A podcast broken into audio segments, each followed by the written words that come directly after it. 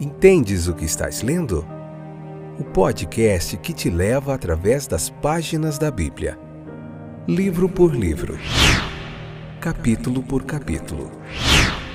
Uma exposição bíblica emocionante. Aperte os cintos e embarque comigo nesta viagem.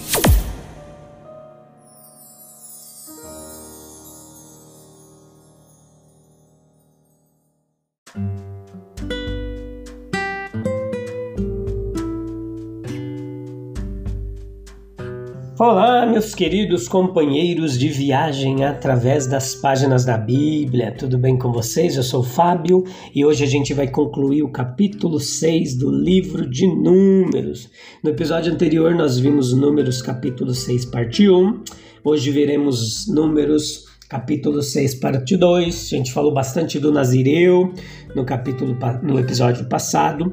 E hoje nós vamos falar sobre a bênção arônica. Bem interessante. Então leia o capítulo 6 do livro de Números, vem para cá e vamos junto tentar entender tudo que Deus tem a nos revelar através da sua palavra, que é bastante coisa para a edificação da nossa vida espiritual e também uma vida plena, abundante nessa terra que o Senhor nos permite estar como peregrinos até o dia que Ele quiser. Então veja que o Senhor disse a Moisés, Números capítulo 6, versículo 22 ao 26, olha lá. Diga a Arão e a seus filhos que abençoe o povo de Israel com essa bênção especial, que o Senhor o abençoe e o proteja. Que o Senhor olhe para você com favor e lhe mostre bondade. Que o Senhor se agrade de você e lhe dê a paz. Nossa, essa bênção aqui é muito linda, né? É muito linda essa bênção arônica. Vamos repetir? Olha lá. Ó. Que o Senhor o abençoe e o proteja. Que o Senhor olhe para você com favor e lhe mostre bondade. Que o Senhor se agrade de você e lhe dê a paz. Tanto quanto observei, meus queridos, a bênção do povo tem menos consideração concedida a ela do que qualquer outra das ordenanças declaradas do serviço divino. Raramente é assunto de discurso no púlpito. Os teólogos raramente tratam disso em seus livros e há razão para temer que raramente ocupe seu devido lugar nas mentes e corações das pessoas. A bênção ocorre nas Escrituras de várias formas. Destas duas, aqui são de uso mais frequente em nossas igrejas. A bênção apostólica, segundo Coríntios capítulo 13, versículo 14, que é a graça do Senhor Jesus Cristo, o amor de Deus e a comunhão do Espírito Santo sejam com todos vocês. Então veja que a bênção arônica no texto aqui descrito adequadamente são essas duas bênçãos, mas apenas duas formas de uma e a mesma. E eu vou explicar para você por quê. Os benefícios expressos aqui, eles são em substância os mesmos. A principal diferença é que o nome três vezes santo e os benefícios da salvação de Deus são declarados de forma mais clara e articulada na bênção arônica do que na bênção apostólica. Não há nada expresso na bênção apostólica que não seja implícito na bênção arônica. Olha lá. Então é uma proclamação do nome de Deus. Ao abençoar o povo, Arão deveria colocar o nome do Senhor sobre os filhos de Israel. Versículo 27. Constituindo-se assim duas testemunhas. Compare com Miqueias capítulo 4, versículo 5. Então esse design aqui, formato, ele é claro no caso da forma apostólica. Toda vez que essa forma é usada na igreja, é o mesmo que dizer que todos saibam que o nome invocado neste lugar é o nome do Pai Todo-Poderoso e de Jesus Cristo, seu Filho unigênito, e do Espírito Santo. A forma mais antiga, ela cumpria o mesmo propósito para os tempos mais antigos. Nela escondia-se uma sugestão da Trindade a ser trazida à luz no devido tempo e para o tempo presente, e proclamou em voz alta ao mesmo tempo a unidade e a personalidade de Deus, uma proclamação que precisa ser repetida com urgência também no nosso tempo. Olha que também é uma declaração dos benefícios que Deus disponibilizou para aqueles que o buscam. Se você quiser entender a sua verdadeira intenção, deve ter em mente que a bênção ela não é dita aos homens indiscriminadamente. É para o Israel de Deus, para aqueles sobre os quais o nome de Cristo é invocado e que andam em seu nome. É uma declaração solene, autoritária, da relação que subsiste entre ele e eles, dos benefícios que daí decorrem. Ele dizia assim: o Senhor te abençoe e te guarde. O Senhor é o guardião de Israel. Ele cuidará de você, ele guardará a tua saída, a tua entrada, a tua casa, a tua terra, a tua vida, guardará a tua alma. Ele livrará sua alma da morte, seus pés da queda, seus olhos das lágrimas. Compare com o Salmo 121, onde ali a igreja abrindo o coração e recebendo a bênção, a transforma em uma canção. E o nome que é invocado ali é Jeová Shomer, Shomer Israel, Deus guardião, guarda de Israel. Olha a outra parte. O Senhor faça resplandecer o seu rosto sobre ti e tenha misericórdia de ti. A graça no coração de Deus para ti. Ele deu prova disso inúmeras vezes. Para muitos homens manchados pelo pecado e totalmente derrubados, ele disse: olha, viva! Tomou pela mão, aproximou-se dele, o alegrou com seu semblante amoroso. O melhor comentário sobre isso também pode ser encontrado nos Salmos. Uma olhada nas referências na margem mostrará que a bênção, especialmente esse membro em particular, foi acolhida em muitos corações em Israel e foi respondida com ardor peculiar. Foi dele a igreja toma emprestado o refrão do Salmo 80, Salmo 80, os versículos 3, 7 e 19. E o interesse peculiar aqui atribui a forma que a resposta da igreja assume no Salmo 67. Deus, abençoe-nos, faça com que seu rosto brilhe sobre nós, para que seu caminho seja conhecido na terra, a sua saúde salvadora entre todas as nações. E não apenas por nós mesmos te imploramos, para nos alegrar com a tua face, mas para que nós, santificados e alegres, levemos o teu nome às nações que não te conhecem. Glória a Jesus. O Senhor sobre ti levante o seu rosto e te dê a paz. Pegue essa parte. Pegue a anterior. E o que eles significam senão isso?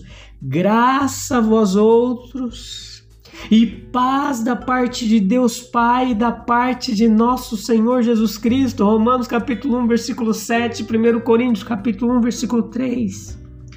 Há um olhar de Deus que enche de espanto e faz os homens clamarem aos montes para se esconderem da sua presença.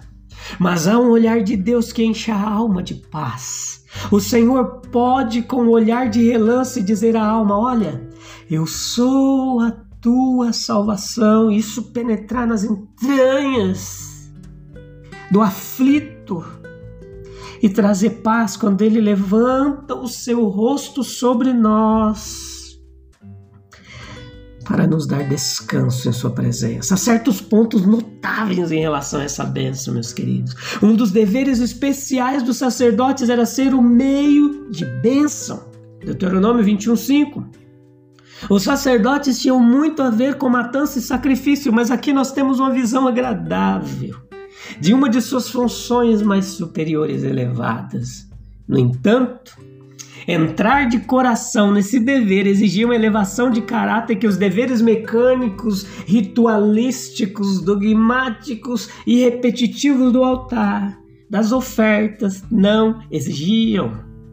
Todo servo de Deus que é fiel no mínimo pode encontrar oportunidade para serviços espirituais mais elevados. Os próprios judeus supunham que a tripla repetição do nome Jeová continha algum mistério. De qualquer forma, sugeriu que, como havia em Deus uma infinidade de santidade que nenhum termo poderia expressar, olha lá Isaías 6,3, a repetição tripla do nome santo. Deus tem para o seu povo uma plenitude de bênçãos, além do que qualquer expressão de seu favor poderia ter sugerido. Meus queridos, para nós o mistério ainda é revelado pela doutrina da Trindade. Deve-se notar que no Novo Testamento essa doutrina é sempre apresentada em algum aspecto prático, muitas vezes em conexão com privilégios conferidos pelo Trino, Deus da nossa salvação. A bênção divina, embora proferida sobre a nação, ela foi designada para cada indivíduo. Quando dizia, olha, o ti traz a bênção para cada casa e coração, tu, pronome ali. Deus que tem bênçãos suficientes para o mundo inteiro tem uma bênção apropriada para o mais necessitado de seus filhos. A luz do sol é para o bem do menor inseto e muda, bem como para toda a raça humana. Essa bênção sacerdotal, ela forneceu ou sugeriu a substância de muitas orações e bênçãos nos dias posteriores. Ecos delas são ouvidos repetidamente no livro dos Salmos, em várias e várias partes. Como as misericórdias de Deus são de eternidade a eternidade e são novas cada manhã, as palavras de bênção de Deus, elas ainda são como germes de beleza, fecundidade, reproduzindo-se de geração em formas novas e preciosas. Existem particularidades nessa bênção. Cada cláusula da bênção tríplice contém uma promessa de Deus, e quando a gente combina tudo, nós descobrimos que a bênção inclui 3 favores especiais, que são proteção, versículo 24, perdão, versículo 25, e paz, versículo 26. A bênção de Deus, disse Calvino já certa vez, é a bondade de Deus em ação, pelo qual um suprimento de todo o bem se derrama sobre nós de seu favor, como de sua única fonte. Podemos nos recomendar com confiança a todos os que são abençoados pelo Senhor, a sua guarda, proteção, tanto no que diz respeito à preservação espiritual, quanto às libertações temporais do tempo presente. Versículo 25 fala de perdão. O brilho do semblante de Deus é uma garantia de que Deus será misericordioso, está brilhando sobre ti, uma promessa de que recebemos a graça e o perdão de que precisamos. Se Deus nos concede ouvir o som alegre do perdão, caminhamos o dia todo na luz de seu semblante. Versículo 26, paz. A paz tão preciosa, a elevação do semblante de Deus sobre você, pode sugerir a sua intervenção ativa para garantir para você bênção de uma paz ilustre, como um sol nascendo no mundo, com cura no seu calor. Tais olhares de Deus compensarão as privações terrenas, meus queridos. A expectativa da paz de Deus pode nos sustentar na noite de angústia. A paz do cristão é a paz de Deus, que nos é comunicada pelo poder divino à alma. Sinta essa paz trazendo paz ao teu coração angustiado neste momento. Por que tanta aflição, tanta preocupação, tanta angústia? A paz de Deus, ela excede o teu entendimento. Uma bênção linda, comovente, se torna mais bonita no lugar que a encontramos. Encontre-se em meio a esses severos mandamentos e restrições aqui da lei, terríveis punições por desobediência e rebelião. Nós vemos a misericórdia de Jeová sendo manifestada. E vamos finalizar aqui. Ele levanta o seu rosto. Que expressividade há no rosto! A linguagem das línguas dos homens foi confundida em Babel, mas a linguagem do semblante, toda a confusão de Babel não pode tocar. A linguagem do rosto não precisa de intérprete. Quando vemos o rosto de um semelhante brilhando, o seu semblante voltado para nós, nós sabemos que ele nos ajudará se puder. E é isso que diz aqui. Nenhuma voz intermediária foi necessária para manter a realidade de sua boa vontade. Devemos contemplar a glória de Deus na face de Jesus. Ele disse: quem me vê, vê o Pai. Aquele que viu Jesus conhece toda a graça nessas características, como seu semblante está sempre voltado para os filhos dos homens, mesmo os mais instáveis e errantes. Ele protege seu povo. E a segurança é a primeira das bênçãos para quem tem muito a perder. O homem rico teve aumento de bens, construiu celeiros maiores, mas os celeiros não puderam protegê-lo da morte. Meus queridos, a insegurança era a marca do Éden, depois da queda. A face de Deus brilhou, seu semblante se ergueu sobre Adão e Eva, mas ele os advertiu de que havia perigo em meio a todas as suas bênçãos. Ele foi misericordioso com eles, ele acumula sobre eles símbolos de seu favor, assim como um amigo amontoa presentes para outro. Ele dá paz. O seu semblante elevado e olhos benignos falam de reconciliação assim que a expiação é oferecida e os frutos são encontrados para o arrependimento. Se seu povo está em paz com ele, em obediência sincera e diligente, o que importa a todos os outros inimigos? A nossa confiança e expectativa devem concordar com que é uma bênção para nós por meio de Cristo, tanto quanto foi para os israelitas por meio de Arão. Meus queridos, que o Senhor o abençoe, que o Senhor o proteja, que o Senhor olhe para você com favor e lhe mostre bondade, que o Senhor se agrade de você hoje, agora, e lhe dê a paz que você precisa em meio à angústia que te aflige. Te encontro no próximo episódio, se Deus quiser, se Ele me fortalecer, se Ele me dar graça, vida e ânimo.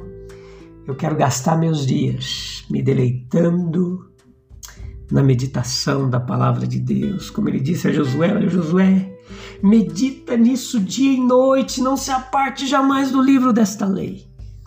Um abraço, Deus abençoe, até breve, tchau, tchau.